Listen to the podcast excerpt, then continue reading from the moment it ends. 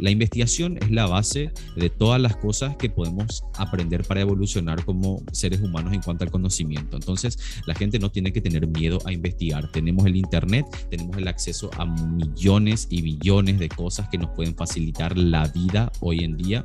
Así que la gente no debe tener miedo de investigar y de, y de que obviamente mientras más investiguemos, más vamos a saber y más vamos a poder aplicar y obviamente avanzar muchísimo más.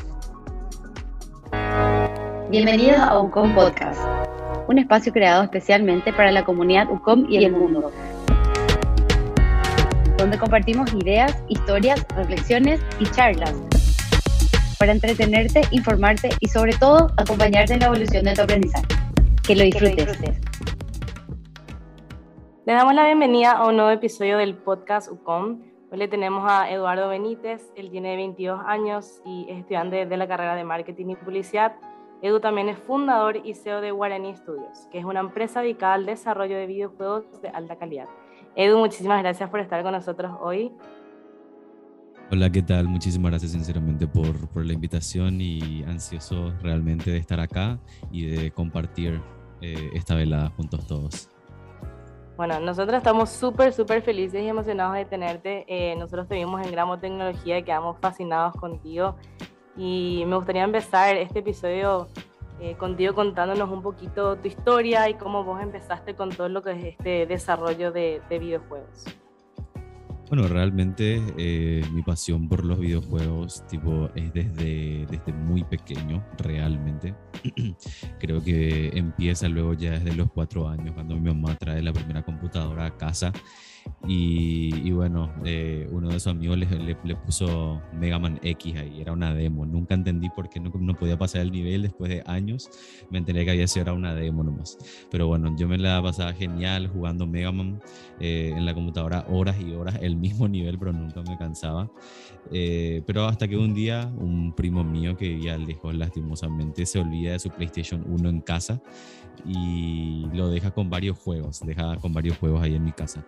Y ahí fue el momento donde yo descubro a los videojuegos como los conocemos actualmente. Me enganché muchísimo con el videojuego de Resident Evil 3, que fue, bueno, yo tenía, yo tenía 5 o 6 años por ahí cuando eso, y tipo Resident Evil 3 era lo... Yo tenía muchísimo miedo, pero de igual manera, no sé, me abrió, me explotó la cabeza. Y desde ese momento a mí me encantan los videojuegos, ¿verdad? Eh, mi fascinación por ellos fue tal realmente que que, bueno, me, me, tragaba historias enteras acerca de varios videojuegos. Y bueno, cuando tenía 15 años, eh, digo, ¿por qué no desarrollo videojuegos? Me encantaría sinceramente ser desarrollador de videojuegos, ¿verdad? Y aportar obviamente mi visión de cómo yo veo algunas cuantas cosas dentro de un videojuego, porque yo me daba cuenta que los videojuegos obviamente son una visión del desarrollador, de de cómo, de cómo ellos ven el entorno de su, de, su alrededor, ¿verdad? Valga la redundancia, ¿verdad? Y yo quería hacer eso, pero no sabía cómo se hacía, ¿verdad? Y entonces, eh, bueno, eh, investigué un poco más, eh, me di cuenta de que se hacían con software especiales llamados motores gráficos. Yo acá le aclaro a la gente porque la gente cree que, no sé, yo terminé el colegio en BTI y, no sé, computadora, computadora. No, yo termino mi colegio en sociales, o sea, tipo yo, para lo único que habría la para PowerPoint o para Word. O sea, yo no tenía ni idea de lo que se tenía que hacer, ¿verdad? Y después yo me topo con lo que es la programación y digo, ¿qué es este mundo? Digo, ¿verdad? Y yo me acuerdo que cuando eso ya estaba empezando a maquinar el, el proyecto de la guerra del Chaco, como conté en, en, gramos, ¿verdad? Pero yo no conté que tipo en un early eh, time, en, en, una etapa muy temprana, ¿verdad? De, de, guerra del Chaco, yo me creí el mejor desarrollador de videojuegos al poner un arbolito, pasto, arena y agua. Y yo dije, nah, acá la rompo, dije. Pero realmente fue demasiado, demasiado poco lo que hacía, no entendía nada y bueno, lo dejé en stand-by y hasta que me uno obviamente a, Ismael Pozo, eh, que él había creado el primer Malavisión en un motográfico llamado Cry Engine 3, ¿verdad?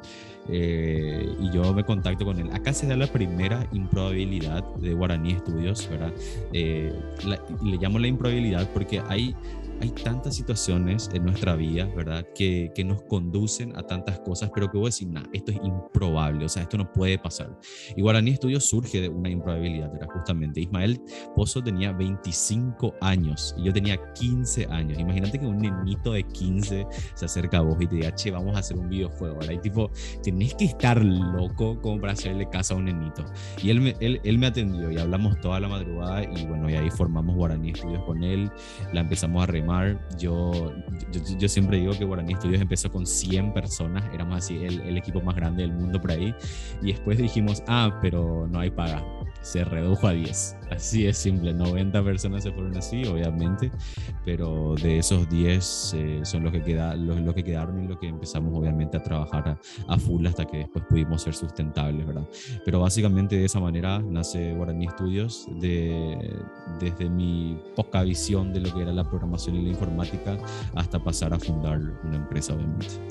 Me encanta, Edu, cómo tu historia refleja, ¿verdad? Cómo mediante y gracias a tu pasión, ¿verdad? Que vos tenías por los videojuegos, hoy día vos tenés una empresa de eso y como eh, eso que hablabas de la improbabilidad y, y que capaz mucha gente eh, nos anima a contactarles a personas que saben que pueden ayudarles a llegar a ese lugar donde ellos quieren llegar. Entonces, es muy inspiradora ya de por sí tu historia.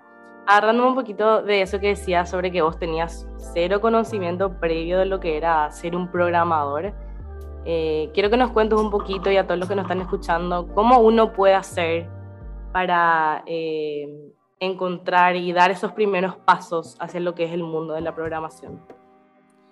Bueno, yo primeramente, eh, cuando me di cuenta, o sea, me di cuenta de varias cosas al, al, al momento de, de, de de visualizar la programación de videojuegos. La programación en videojuegos es bastante diferente a la programación tradicional. Eh, obviamente, contar con conocimientos acerca de programación te va a ayudar a poder... Eh, ahondar mucho más rápido en, en, las aplicaciones dentro del mundo del videojuego. ¿verdad? Pero primeramente uno debe saber con qué motor gráfico va a trabajar, ¿verdad? Eh, cuando uno quiere, de, dependiendo obviamente si uno quiere ser eh, programador dentro del mundo del, desarrollo de videojuegos, sabemos que hay muchísimas otras aristas que se cubren dentro de este extenso eh, trabajo, línea de trabajo. Pero si uno quiere ser programador, uno tiene que tener en, en su visión qué motor gráfico quiero utilizar, porque cada motor gráfico utiliza eh, lenguajes de programación diferentes, ¿verdad?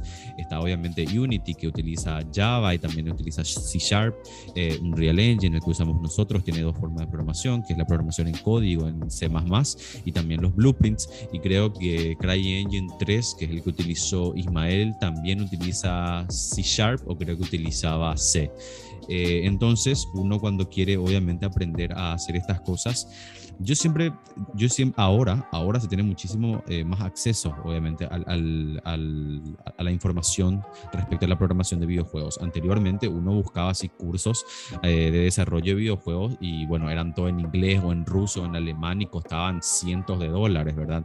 Y, y, y, era casi imposible comprar algo así, ¿verdad? Hoy por hoy tenemos mucha más facilidad, ¿verdad? Con este tema de YouTube, uno puede entrar, eh, va a haber tutorial, tutoriales bastante puntuales, uno tiene que entender también de que muchas veces los tutoriales no son tan abarcativos de manera general, ¿verdad? Te pueden solucionar un problema específico, ¿verdad? Pero ya después eh, responde a tus propias necesidades por encontrar las soluciones a, la, a los obstáculos que te vas a ir eh, encontrando a lo largo de tu travesía, ¿verdad? Entonces, eh, yo creo que la investigación es el primer paso, ¿verdad? Saber tener un objetivo, tener una meta, cuál es el motor gráfico que quiero trabajar, qué clase de videojuegos quiero hacer, ¿verdad? Eh, quiero hacer videojuegos en 3D, quiero hacer videojuegos en 2D, quiero hacer con vistas isométricas, eh, aéreas, cosas así. Y a partir de ahí empezar a investigar, ¿verdad? ¿Qué motor gráfico me conviene para poder desarrollar esto? Y ahí aprender acerca de los lenguajes de programación. Ah, mira, funciona así, esta es la historia del, del, del lenguaje de programación, se, programa así. Entonces, eh, la investigación es la base de todas las cosas que podemos aprender para evolucionar como seres humanos en cuanto al conocimiento. Entonces, la gente no tiene que tener miedo a investigar. Tenemos el Internet, tenemos el acceso a millones y billones de cosas que nos pueden facilitar la vida hoy en día. Así que la gente no debe tener miedo de investigar y de, y de que obviamente mientras más investiguemos, más vamos a saber y más vamos a poder aplicar y obviamente avanzar muchísimo más. Me encanta, genial, Un consejo súper, súper bueno para todos los que nos están escuchando. Ahora, hay una pregunta que yo te quiero hacer, que es, eh, ¿qué impacto vos crees que los videojuegos tienen eh, o pueden tener sobre las personas, sobre los usuarios, ¿verdad? sobre todas las personas que, que, em, que juegan estos videojuegos? Porque viste que también existe un, un prejuicio que esa también es una de mis otras preguntas, ¿verdad? Cómo todos estos prejuicios que existen sobre los videojuegos pueden eh, realmente llegar a afectar a la industria o a los gamers o a los usuarios en sí. Bueno, yo creo que hay eh, bastantes vertientes respecto a, cómo se ven los videojuegos, ¿verdad? Por una parte, podemos separarlo en, varias partes realmente, pero por una parte tenemos obviamente la adicción a los videojuegos, que hay que ser realistas, existe, existe la adicción a los videojuegos y es el uso desmedido del tiempo frente a la computadora o frente a la consola, ¿verdad? Eh, esta es una problemática constante, eh, más que nada en los niños y los adolescentes y preadolescentes, ¿verdad? Que muchas veces no miden el tiempo que pasan frente a la computadora o el tiempo que pasan frente a la consola y se pasan y se pasan la vida solamente sentados. Inclusive dentro de las organizaciones de esports, que son los jugadores profesionales de videojuegos, que son los que compiten de manera profesional, existen reglas básicas del, del, uso del tiempo, ¿verdad? Uno puede practicar, obviamente, esta gente practica todos los días, pero no te va a practicar 24 horas frente a la computadora, no, mira, practicamos tranquilamente 3 horas de seguida y después vamos a salir y hacer otras cosas, actividades físicas, o ir a estudiar, o ir a hacer otras cosas, ¿verdad? Entonces, e, esa responsabilidad no solamente de nosotros mismos para con el videojuego es importante. Y por otra parte también la responsabilidad de los padres cuando se trata de niños, ¿verdad? Yo siempre llamo la atención desde, desde ese punto. Cuando un videojuego eh, sale al mercado, siempre no hay videojuego que nos salga con una clasificación ESRB. La clasificación ESRB es la, clasificación por edades que le da a un videojuego. Un videojuego puede tener tranquilamente un PG, puede tener más 3, puede tener más 12, más 16, más 18, más 24, ¿verdad? Todos los videojuegos salen con una clasificación ESRB. Pero hay veces que la atención que muchos padres dan pasa por alto. Yo, por ejemplo, me imagino que hace un niño de 10 años jugando God of War, por ejemplo. ¿Cómo conseguís ese juego? El juego es claramente más 18, o sea, en la tapa te dice, esto es más 18, pero que un niño acceda, muchas veces el videojuego no tiene la culpa, el videojuego ya te advirtió, este es un juego para mayores, ¿verdad? Y ahí queda en responsabilidad, obviamente, de los padres, ¿verdad? Con respecto al negativismo, yo creo realmente que, los videojuegos, obviamente, en gran medida generan un impacto tanto positivo como negativo en el, en el, en, el ser humano, ¿verdad? Dependiendo del, del uso que se le dé. Pero yo soy muchísimo más fanático de lo positivo de los videojuegos. Hasta a día de hoy, eh, y hace poco terminé de jugar un videojuego que siempre quise jugar y me explotó la cabeza. Yo dije, no puedo creer, algún día tengo que desarrollar un videojuego así de bueno, dije. Esa conexión que tienen los videojuegos con el jugador, de envolverte en una historia tan atrapante, en un en un entorno que se siente tan vivo. Y el juego que jugué hace poco fue Bioshock Infinite, que es calificado luego una obra maestra, ¿verdad? Y me, me pregunto cómo es que se puede interiorizar tanto dentro de un videojuego. Siempre dije que los videojuegos van un paso mucho más adelante del cine y de la literatura, ¿verdad? porque dentro del cine uno es simplemente el espectador y mientras en el libro uno es el narrador, en el videojuego vos sos el protagonista, la historia se mueve contigo, uno hace que se viva la historia, ¿no? Y recuerdo que la sensación de haber leído primero Metro 2033 del autor Dmitry Glukovsky fue bastante fascinante pero pasar después al videojuego de Metro 2033, ver recreado esas, eh, esas situaciones, esa atmósfera fue fascinante. De hecho, uno de mis videojuegos favoritos es la saga de Metro. diría que es mi favorita, mi saga favorita de videojuegos. Y me imagino el impacto que tiene en la mente de una persona, ¿verdad? que muchas veces terminamos cansados, terminamos exhaustos, agotados por un día y nos inmiscuimos en una historia dentro de un videojuego y eso se olvida, ¿verdad? Es como literalmente estoy en otro mundo, ¿entendés? Literalmente estoy viviendo otra vida, me permite ir a la Segunda Guerra Mundial, me permite ir al espacio, me permite ir al cielo, al infierno. el límite es la imaginación, ¿verdad? Y tener esa posibilidad de decir, hija de mil, he vivido tantas vidas, he conocido tantas ciudades, Mira, la vez pasada estuve estrechando la mano de Benjamin Franklin, ahora estoy chocando puños con, no sé, George Washington. Es demasiado impresionante, ¿verdad? Y todo eso queda obviamente superpuesto a lo negativo que pueden ser los videojuegos. Siempre digo que los videojuegos pueden ser una salida, un escape a la realidad de muchísimas personas y creo que las personas que juegan videojuegos les encanta cómo se los mira. Así, freaks, raritos, porque eso es lo que realmente queremos expresar. Si nos gustan los videojuegos, ¿verdad? Y, pero dentro de todo eso, nosotros conocemos muchísimas historias y nos inmiscuimos con muchísimos personajes con los cuales empatizamos. Y yo creo que una persona que se, que se mezcle con los videojuegos algún día lo va a entender. Me encanta eso último que dijiste, Edora, de, de poder empatizar también con con el personaje y con las historias y con todo lo que eh, conlleva ese nuevo mundo ¿verdad? que uno está experimentando mediante los videojuegos. Que va muy de la mano con mi última pregunta, que es, eh, ¿por qué para vos es importante esto de que como sociedad empecemos a repensar los videojuegos como algo más que entretenimiento? Claro, eh, principalmente hay, hay, muchas, hay, hay, muchas respuestas del por qué el videojuego realmente es algo que ya no para, o sea, hace, empezó hace más de 20 años y desde eso no para en un ascenso meteórico para arriba, o sea, jamás en la existencia del videojuego vas a decir que pum, cayó hacia abajo, no, siempre fue hacia arriba, ¿verdad? Y principalmente porque hoy por hoy, como dije en la charla de Gramo, es una de las industrias del entretenimiento más grandes del mundo. O sea, imagínate la diferencia, o sea, imagínate que te diga que, que recauda más que el cine y la música juntos. O sea, eh, el cine y la música se juntan y aún así no pueden alcanzar el monto que alcanzan los videojuegos. Y para ponerte un ejemplo, para muestra un botón, Avengers Endgame es hoy por hoy, ¿verdad? La película más taquillera de la historia. Sé que le superó hace poco Avatar, pero fue porque se le puso otra vez, ¿verdad? Pero bueno, es Avengers, la película más taquillera. Mil millones de dólares en aproximadamente cuatro, cinco meses de estar todos los días en cartelera, ¿verdad? Grand Theft Auto 5 en tres días recauda 1.200 millones de dólares. En tres días.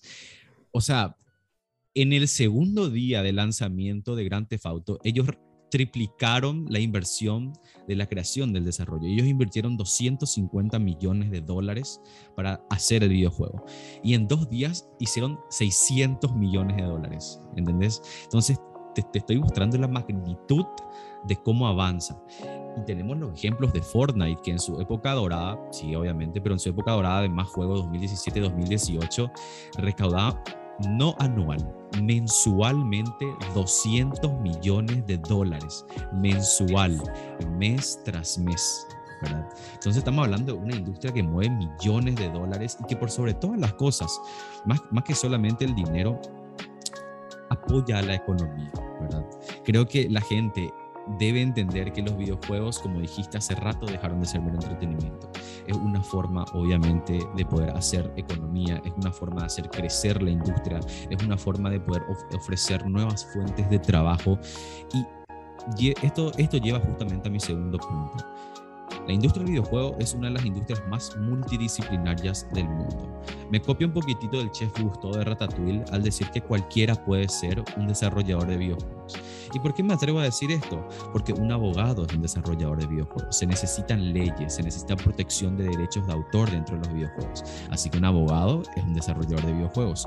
Un psicólogo es un desarrollador de videojuegos. Un artista es un desarrollador de videojuegos. Un músico es un desarrollador de videojuegos.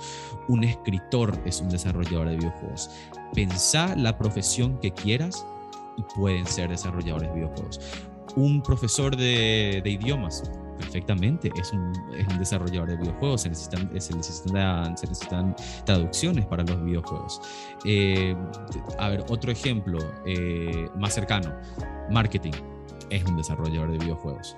Eh, programador, con más razón, es un desarrollador de videojuegos. O sea, sea lo que sea que vos me digas, esa persona tiene un hueco dentro, del desarrollo, dentro de la industria. ¿Y por qué digo que esto es importante? Porque creo que llegamos a un punto dentro de la humanidad donde nos damos cuenta de que simplemente lo más importante es hacer eso que nos gusta, ¿verdad?